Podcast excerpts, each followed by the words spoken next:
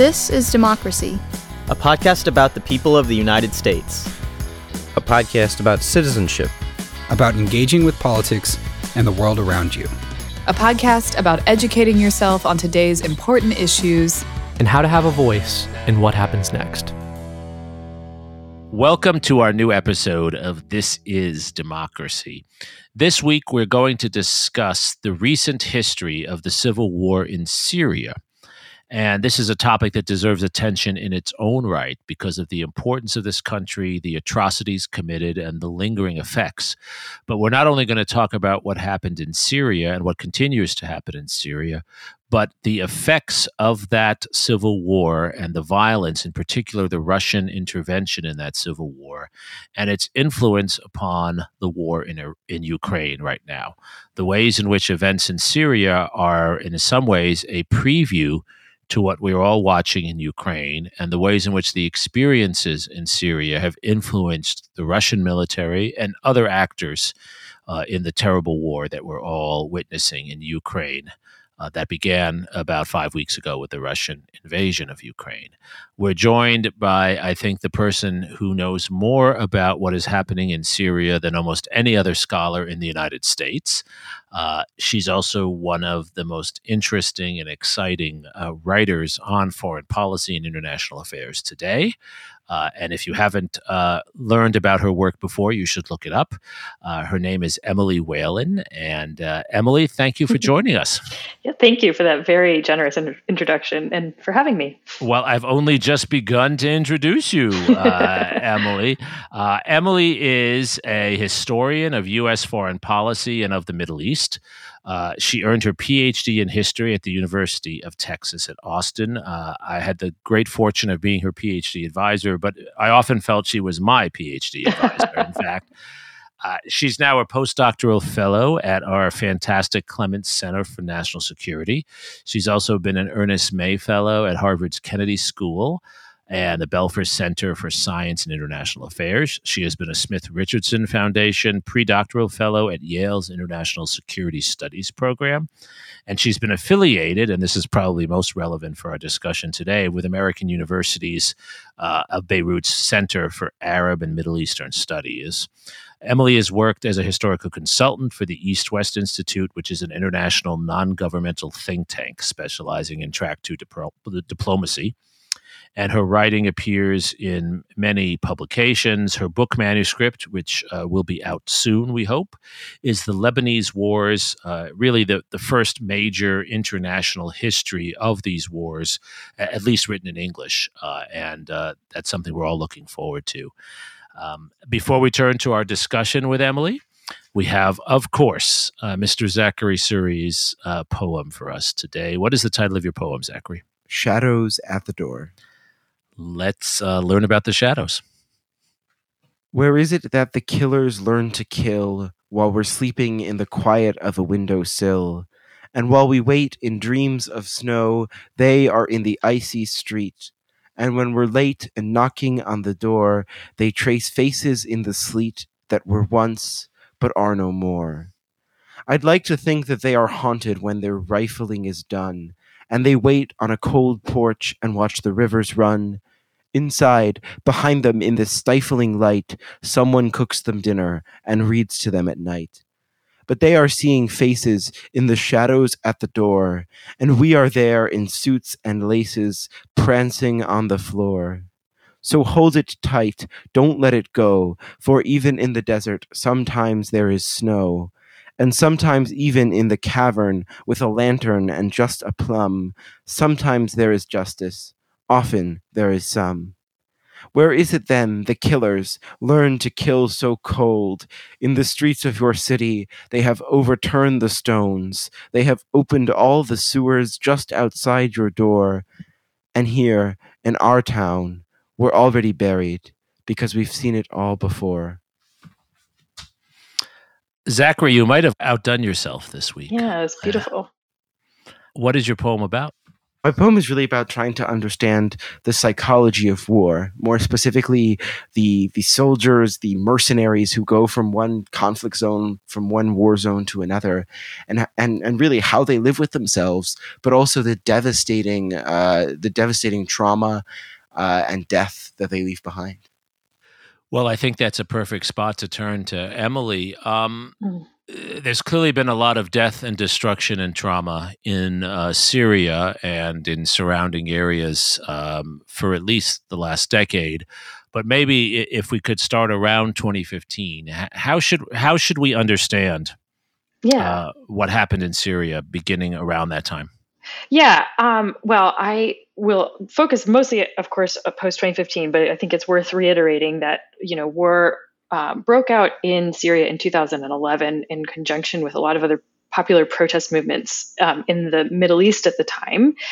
The war was begun by the Syrian president, Bashar al Assad, because you know the protesters were really calling more for government reforms, and he was the one who really saw this as a as an existential threat to his regime. So um, the the war broke out um, in sort of in his resistance to any kind of political reform, and uh, I, it continued on. It, was pretty touch and go for the Assad regime, I think, all the way up until probably about 2014, 2015. And 2015 is when the uh, that when Putin and the Russian military began the Russian mission in Syria.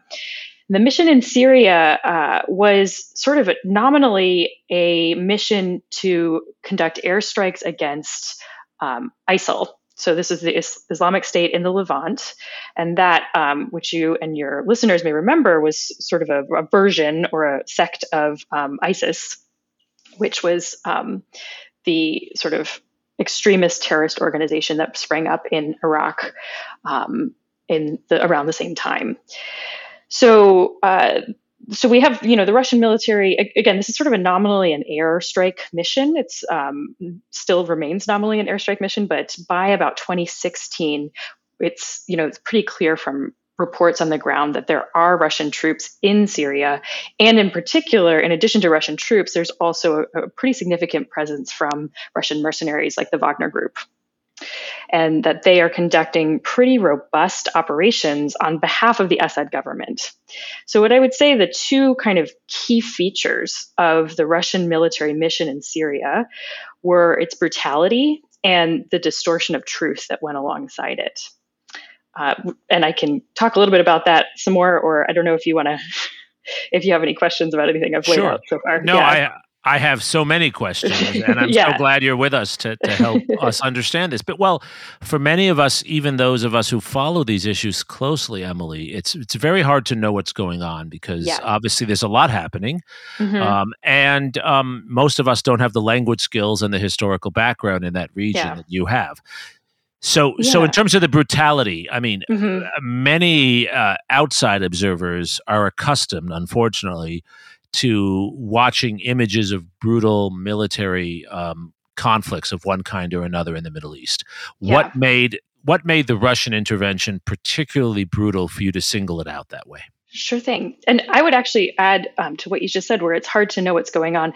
That is actually a tactic of war. So it's not just um, you don't. It's it's hard to know what's going on, not simply because it's you know people are a little bit accustomed to seeing violent images coming out of the Middle East and because of the language barrier, but because that's a that is a deliberate tactic specifically by the Russian regime uh, to make it hard to know what's going on, and and the Syrian regime as well. Um, so what I would say for the in terms of brutality, you know, the at the very the there is a Russian general, Alexander Dvorni- Dvornikov. I'm probably butchering that name. Um, No, that was good. That was good. Yeah. so he was he led the beginnings of the Russian mission, and what I would say distinguished the um, the brutality were, you know, uh, tactics and some and some of the material that were used. So you have thermobaric weapons, which people often um, confuse with white phosphorus bombs. Thermobaric weapons are much more brutal uh, and much sort of hotter. Uh, and um, you have the use of cluster munitions and things like that. So things that go against the um, against the Geneva Conventions of War, and then also wh- what they were targeting. So again, this is nominally, you know, the the Russian regime and the Assad regime are claiming that these are strikes against extremist terrorist factions like ISIL, like the Al Nusra Front, um, which were there were and there were in the opposition some extremist terrorist factions but um, they're blending those missions against these terrorist organizations with strikes against civilian targets. So hitting things like schools, hitting things like hospitals. They're pioneering, or I don't know if pioneering is the right word, but they're really um, using what's called a double tap strike, which is when um, you hit a target and then wait for you know um, relief sort of you wait for the emergency personnel and, and volunteers to come in to try to take people out of rubble or um, or to, to tend to people's wounds and then you hit it again. So you're hitting people um, who are trying to help others. So that's the kind of brutality that we're talking about in syria. And this was pioneered by um, general dvornikov in syria in 2015 2016 and has continued since he's since he has left the command of um, of the syrian mission. I, I hate to um, make such a apocalyptic analogy almost. Mm-hmm. But how should we understand the logic of the Russian presence in the Middle East? Is it is it similar in some ways then to the the Nazi involvement in the Spanish Civil War as a sort of practice round for Russian expansion maybe? Yeah, I you know I don't know that that's a terrible. I think that's not a terrible uh, comparison. Uh, I think you know historically Russia has been an ally for the Assad regime and I want to be careful here to, to emphasize the Assad regime is not the same thing as Syria. There are many Syrians who do not support Assad, quite you know quite a few, and um, it's really been you know the Assads came to power in around 1970 and were historically really supported by the Soviet Union. So there is a long history here, and it's a history that has its roots in that Soviet moment that we also know is so evocative for Putin and so important to his psychology. So I think you know I think that there's a, a sense of Russian support of Syria as kind of almost an imperial legacy, if that makes sense. That this is sort of a moment when the Soviet Union had a great deal of power and they were sort of seen as equals to the United States on the world stage. And so by reinforcing his support for the Assads, Putin is really enacting um, his vision of what Russian power is going to look like in the world. Does that make sense? I, I think so. Thank you. And, yeah. and, and Emily, it's it's striking what you just explained so brilliantly. Um, Putin claims in both this Middle Eastern space and then, of course, uh, in uh, Eastern Europe and elsewhere, he claims he's preserving Russian civilization. Hmm. But what but what you've described is is really extreme destruction, which includes mm-hmm. not only mass death but uh, the, the, destruction of economies, the the the mm-hmm. rendering mm-hmm. of of resources and wealth unusable yes. in many cases. So so what is the logic of that? The logic of uh, the material destruction. I mean, I think that you know you you can look at I, I think I want to add another sort of element of destruction in there, which is the destruction of trust. So you know the yes. double traps, the double tap stripes that I uh, I talked about, and then also when you are creating an environment that is quite literally almost unlivable, people become focused on survival, and you cannot focus on things like you know your political rights on altruism on on um, you know the things that make us human you're simply focused on covering sort of what um, walter benjamin and other philosophers call mere life your bare life your sort of animal basic needs for surviving. And um, in destroying an environment in which people can flourish and be sort of full human beings, Putin will Putin sort of reinforces and Assad as well. This is something that the Assad regime supports. Reinforces people's dependency on the regime for basics like security and um, and you know keeping keeping themselves safe. Never mind that the regime is the greatest threat to their safety, but when you when you make people afraid and you destroy social trust, then um, then they're easier to control. Right, and they're forced to cling to the very source of their suffering, right? Absolutely, yeah, absolutely, and and that extends, by the way, beyond the borders. This is not a specifically Russian philosophy. This is not a specifically Syrian philosophy, right? As Zach mentioned, there is historical antecedents to this. This is something that extends beyond borders. I mentioned that one of the signature features of the Russian campaign in Syria has been, uh, you know, an almost industrial st- strength disinformation campaign. So this is something that the Russians, you know, tested out in Syria starting around 2013 and really culminating in 2015, 2016 in advance of their, um, you know, disinformation cam- inv- campaigns and their involvement in the U.S. Um, elections in 2016. You started to see when the Russians got involved in Syria. Um, sort of a lot of allegations about particular groups like the White Helmets, which is a group of Syrian um, volunteers who would go in. They would they they were very important in exposing the war crimes of the Assad regime. They were also emergency services. A lot of them died in these double trap strikes I'm I'm describing. Um, but there was a, a coordinated campaign, online campaign, implying that they were linked with Al Qaeda, and that really that story came out of Russia, um, and it was one of the first times we've seen this really, like I said, industrial strength disinformation campaign. So that so spreading that mistrust beyond the borders of Syria and Russia has also been a part of this. So it's not only destroying um, people, cities, uh, resources; uh, it's destroying any semblance of truth. Yes, exactly. Yeah. And and what about the use of chemical weapons, uh, mm-hmm. which which was in the news for a short while and then again was almost forgotten? Yeah. So this was sort of the first um, I would say, kind of moment when we started to see Russia take a more robust stance in Syria. The it was in 2013 that the that the exposure of Assad's use of chemical weapons in certain suburbs of Damascus was um, was sort of broadcast to the world.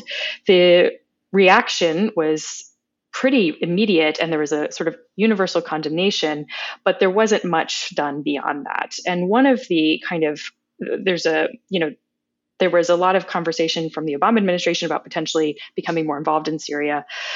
There was a lot of domestic resistance to that. Um, and the, the, solution that was kind of struck upon was by Sergei Lavrov, um, the then Russian foreign minister, I believe, was that the, that Russia would help coordinate would sort of act as Syria's guarantor um, and and help coordinate the removal of the chemical weapons by the, the Assad regime's chemical weapons um, in coordination with the United Nations and the Organization for the Prohibition of Chemical Weapons. Um, and uh, and they did this. They conducted this these operations in September 2013, uh, starting in September 2013 into October 2013. And um, for what we know, most of the chemical weapons were removed and destroyed. Significantly, though, I would say um, that in there were certain certain sort of ingredients of other chemical weapons that were not covered in this um, in this agreement. So there has been evidence of the uh, Assad regime's continued use of chemical weapons since this moment. But I think this I could I see that moment in 2013 as kind of when you start to see a more uh, a bolder Russian presence in Syria, if that makes sense. And for many of our listeners who probably aren't very well informed on the current state of politics and uh, the regime in Syria. Uh, what is the sort of, I don't know if you could call it stalemate or the sort of status quo that is now being reinforced? Yeah, it's, um, you know, it's really, it's concerning. I would say Syria is pretty much a de facto um, partitioned state with certain areas of the of the nation under the control of the Assad regime, certain areas that are under the control, mostly around Idlib, that are under the control of the sort of of the rebel groups still. Um, and there's some concern about that actually in light of the new um, developments in the Ukraine war.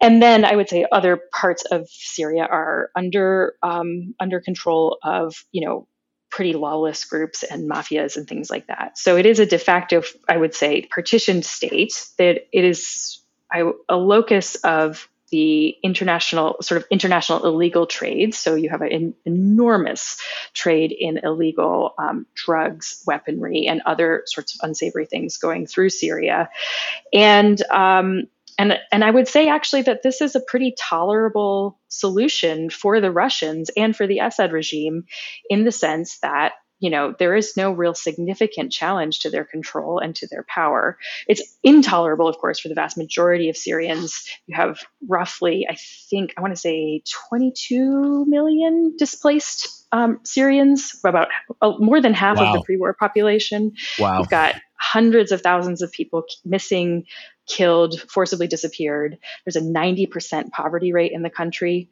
Um, about, I want to say, I think several million.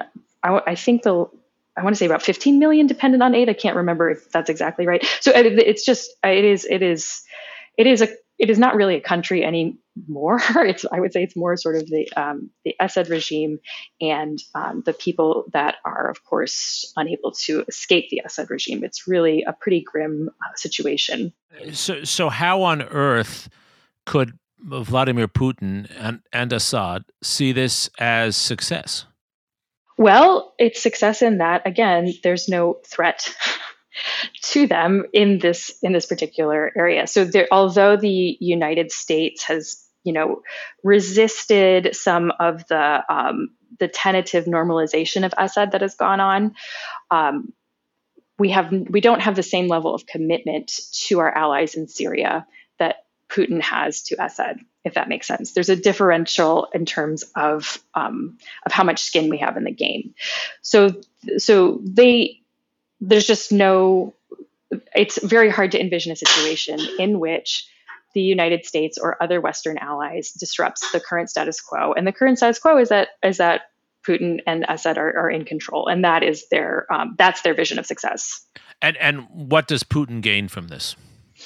Um, I'm sure that there's a great deal of, of income generated for him and the oligarchs off of some of these illegal trades I mentioned. Okay. I'm sure also there is, and there is, as you know, Zachary's question brought up, this broader vision of, of Russia as an imperial power and a, a sort of um, fulfilling its duties in terms of being a world power. So Assad is a is a very loyal ally to um, to Putin. There's also, by the way, uh, a recently Putin has suggested that he would permit up to about I want to say 40,000 Syrians to come fight in Ukraine. So I mentioned that 90% poverty rate, and that is forcing a lot of uh, Syrians to and to come and fight in Russia, excuse me, in Ukraine.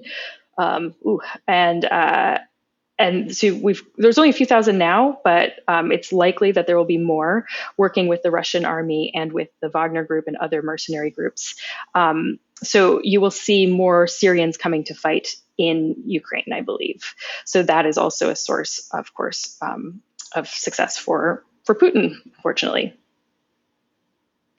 this is a grim story you're you're describing for us, but but you're painting a a picture of of what is happening on the ground and has been happening for upwards of seven years uh, now, and it's important we mm-hmm. recognize mm-hmm. this, and and it's it, it's it's something we need to grapple with in and of itself, yeah. but it gains even greater urgency, I think, for uh, citizens of the United States and other parts of the world who care about what's happening in Ukraine, because as both you and Zachary have said, in some ways this is a, a precursor to what we're seeing.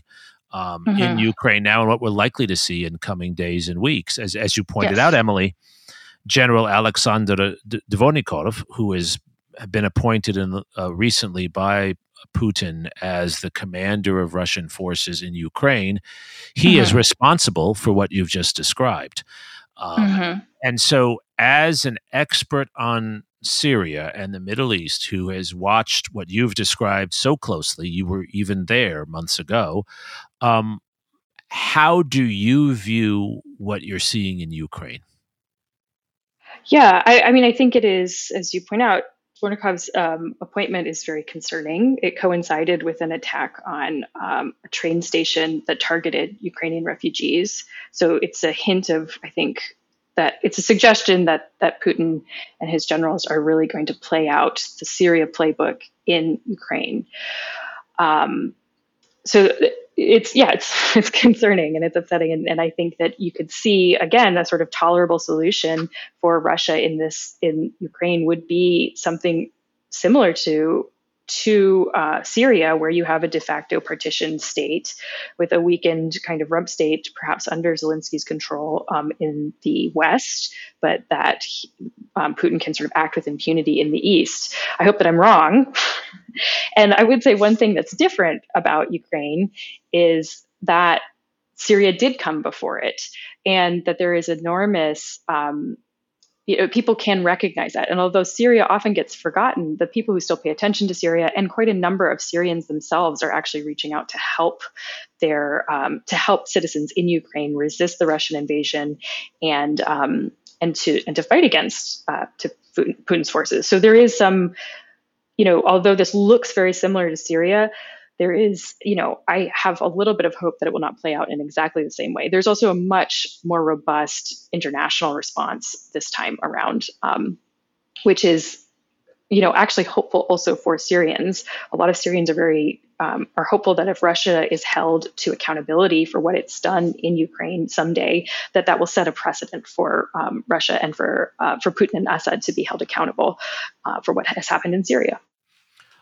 But so far, have you seen what looked to you as a as a historian as some of the same behaviors in Ukraine? Yes, yeah. And and I think you have to also remember that a lot of these are the same people.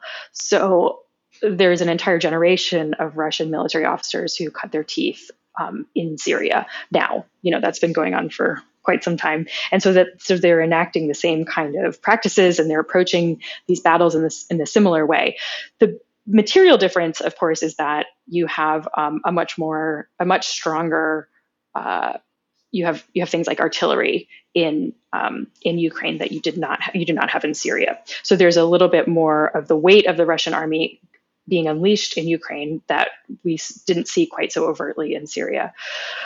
Um, yeah, I don't know if that answers your question. It, it certainly does, and of course, yeah. there's the the Ukrainians are being far better armed yes. uh, by external actors and by themselves yeah. mm-hmm. than than the Syrian resistance was. But I, I, I, can't think of a better example, Emily, of why understanding, in this case, recent history is so important. What I hear mm-hmm. you saying is that if we want to understand and anticipate Russian behavior, uh, mm-hmm. uh, what we need to do is not think of Russia operating as a mirror image of our own militaries, which have their own problems, by the way. Yes. But instead, as following a pattern of behavior and learned experience mm-hmm. that re- reflects what you've described in Syria. Yes. Yeah. And, and I would say that the international response is an important part of that. Um, there was not an, there was not there was a significant international outcry um, as, as war crimes became revealed in Syria, but not much happened. Um, and so it's you can see how someone watching that would assume that okay, well, we're going to sort of unfold the same playbook in Ukraine, and that there, there won't be, and maybe there'll be an outcry, but there won't be much. Um, much behind that. And so I think this is why it's of critical importance that the, the international system come together and um, really actually commit, commit in, a, in a significant way to resisting the Russian, um, the Russian push in Ukraine. And so that that leads naturally into my next question. What, based on your in-depth knowledge of the events in Syria, what do you think that those who are interested in helping the Ukrainians, maybe too late for the Syrians, but at least helping the Ukrainians, what sh- what lessons should we take for resistance to Russian brutality? Yeah, um, and I actually I would say I I hope that it's not too late for Syrians. You know, there are still many Syrians who perhaps um, you know they're living they're perhaps not living in Syria at the moment, but that um, have really taken uh, taken on the lead actually in, in helping Ukrainians with this. There's something called the Syria Ukraine Network, which is um, led by a group of Syrians who are giving advice and, and best practice sharing and things like that to Ukrainians in Russia. Things like teaching them how to build underground hospitals to treat people who have been, um, you know, people who have been injured and things like that. Um, I think what we can do, um, our biggest lessons that we can sort of take away is that um, that words are very cheap. it sounds kind of trite, but um, that there's real, you know, that it, there's political posturing and then there's actually doing something. So this is a moment where real political courage is needed. I think the other lesson would that I would take away from it would be, you know, uh, maybe more of a question and the question I would ask is, what kind of international system do we want to have? And to me, the the that really comes down to we can kind of I think that a lot of times American foreign policy is very reactive. We're interested in preserving a status quo in, the, in which the United States is powerful. And we view any change to that status quo as a potential threat to American power. And I think that this is a moment where the status quo is changing already. The status quo is you know has changed. Uh, we will not be able to turn back the clock to to get back to what Syria was in 2010. We will not be able to turn back the clock to get to what Ukraine was last year, even. Um, so then the question becomes, what kind of international system do we want to live in now, and how do we best um, how do we make that system, and, and what do we what do we do actively to to make that system work? Yeah, that's what I would say. What about what about? Uh, I think you you hinted at this a little bit, but what about the the parallels between the sort of di- diasporic uh, communities that, that, that we're seeing now of Ukrainians, particularly in Poland and in other parts of Eastern Europe? I mean, uh, it's hard not uh, it's hard not to to notice the irony that the the Ukrainian refugees who are being welcomed in Poland today are in many ways mm. coming the same route and coming yeah. the same violence as Syrian refugees who were turned back 10 years before. Absolutely, yeah. And I would actually, you know, there were actually stories um, of Syrian refugees who have lived in, you know, Romania and, and Poland and who, who came to the borders actually to help welcome Ukrainian refugees. um, so even these people who have, you know, for the most part been kind of abandoned by Europe are still really, they see solidarity with Ukrainians. Um, and yeah, it is. You know, it's a reminder that the problem of refugees. A lot of people were saying this during during the Syrian war, and um, that you know refugees are it, that it's sort of it's not a, a feature of a particular region of the world. Although we have seen more Middle Eastern refugees um, in recent years, that it doesn't take much for refugees to exist to, to, originate from outside the Middle East, and you're seeing that now in Ukraine. Um, obviously, Ukrainian refugees are getting a much warmer welcome, and it's frustrating. um, but you have to also keep in mind the broader context that um, I think the way that you know things get covered in the media we were still learning in the in 2015 and 2016 really about what you know disinformation and fake news and things like that were um, capable of how, how they were capable of shaping the the um, the media coverage. So, you know, I don't want to give people a pass, but I think I'm hesitant to say um, I think that we should be welcoming refugees, whether they're Syrian or Ukrainian. And I think um, at least there's a little bit of a conversation started about that. You know, other people are noticing, okay, there's a big difference in the way that these Ukrainian refugees are treated and the Syrian refugees are treated. Um, so while the uh, response is not perfect, there's at least a conversation going on. So my hope is that in the future, we'll be a little more consistent. That's a very sensible perspective, and it, it, yeah. it, it's it's terrible to see, and it's a topic we talk about quite often on this podcast. It's terrible to see how racial prejudice continues to mm-hmm. um, influence the way people make judgments about life and death. Quite frankly, but yeah. it is also heartening to see Ukrainian refugees being uh, welcomed, and it is heartening to see that at least there's a conversation beginning, as you say, about the disjunction between the way we treated Syrian refugees and now Ukrainian refugees. Um, mm-hmm. Emily, uh, uh, coming back to where we were a second ago, as you know, we like to always close on an optimistic note, and this is a very grim story we're discussing yeah. tonight, but um, there is the opportunity for our democracy, and I mean broadly American democracy, European democracy, democracies in various parts of the world, there's an opportunity for democracy to learn. Learn from the tragedy of recent years, learn from the mistakes of the past. Uh, that's one of the strengths and possibilities of democracy. Uh, what is it that we should have learned from Syria when we think about Russia today? I, I know you, you are a critic appropriately and compellingly of uh, the excessive use of American force and the American yes. frequent refrain that we will save the world by imposing ourselves upon it. Uh, mm-hmm. Uh, so the last thing I know you would argue for would be an American led uh, military intervention to correct the wrongs of Russia. Uh, nonetheless, you clearly think we need to do certain things and we are a society and our allies have capabilities as our society does. So mm-hmm. so what should we do? And in particular what should our listeners be encouraging our society and fellow democracies to do in this grim moment as you as you've described it?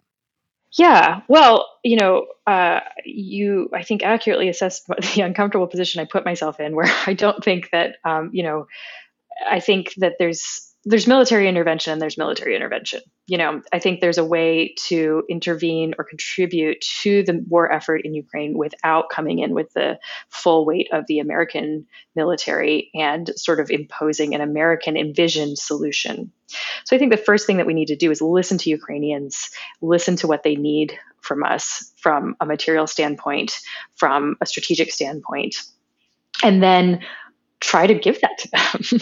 it sounds very simple, but you know, this was something that was, you know, I was in Jordan in 2013 when um, when there was a real possibility of American response, American involvement in the Syrian war, and people were very agonized in Jordan about you know whether or not the United States should intervene militarily because their memory, of course, of the Afghanistan and the Iraq wars was so fresh. At the same time, there's a long scale of involvement and of real commitment that goes you know there's a there's a bright wide spectrum. That's kind of what the word i'm looking for wide spectrum from you know saying a bunch of things and not doing anything to full bore um, invasion like we saw in iraq in 2003 and far be it from me to say what the right thing to do is but i think the, the first step has always got to be listen to the people who are suffering right now and take them at their word for what they actually need from us. And I think, um, you know, what I would say for people to encourage their um, representatives to do and to, to think about in terms of response, um, that's a tough question.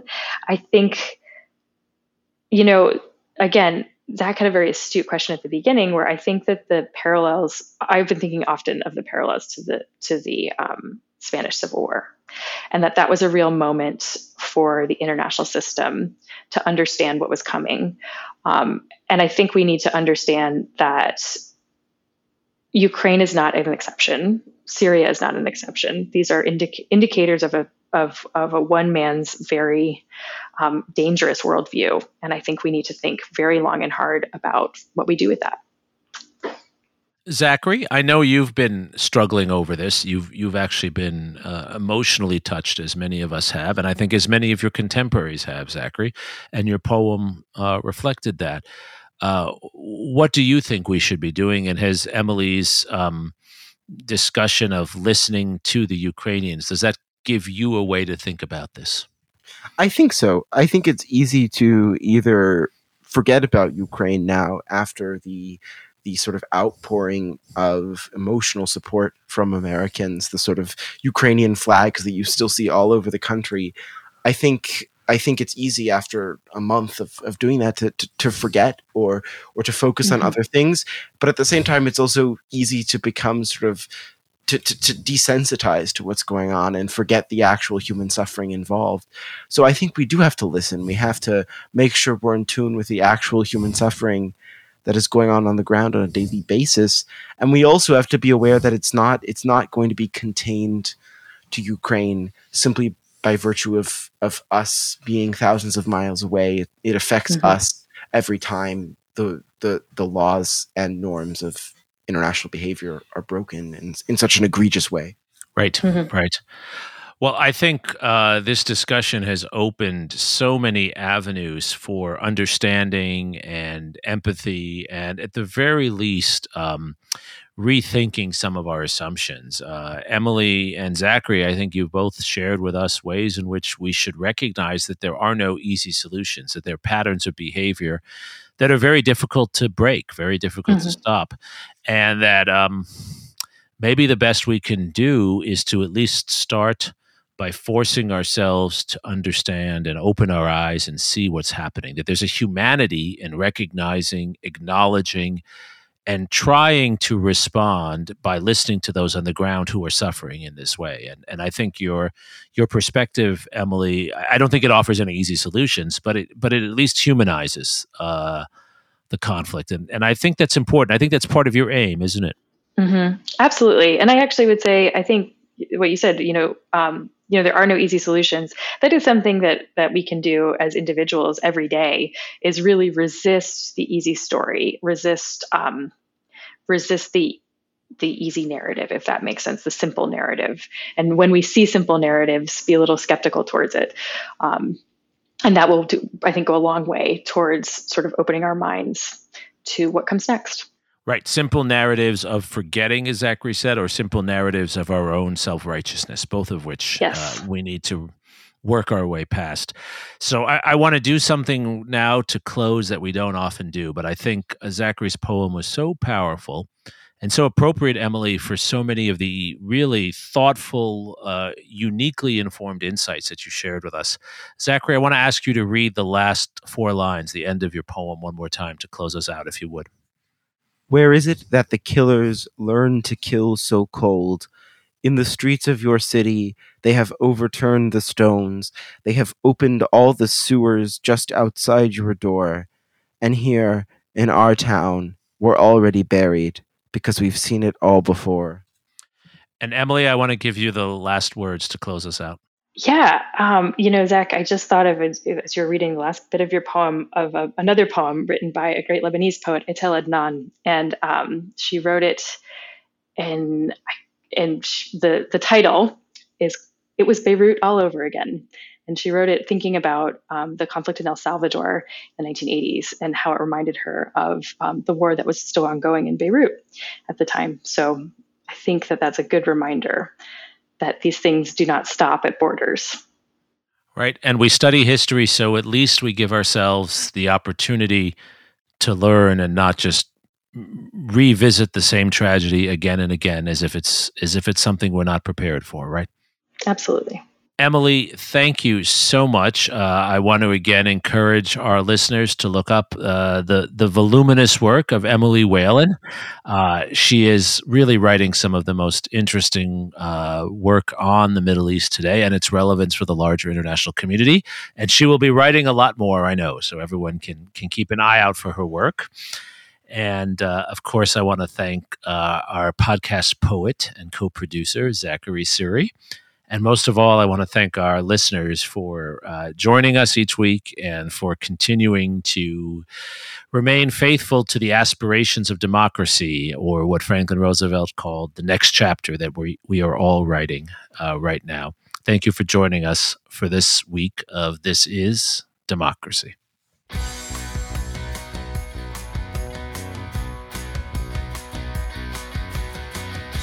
This podcast is produced by the Liberal Arts ITS Development Studio and the College of Liberal Arts at the University of Texas at Austin.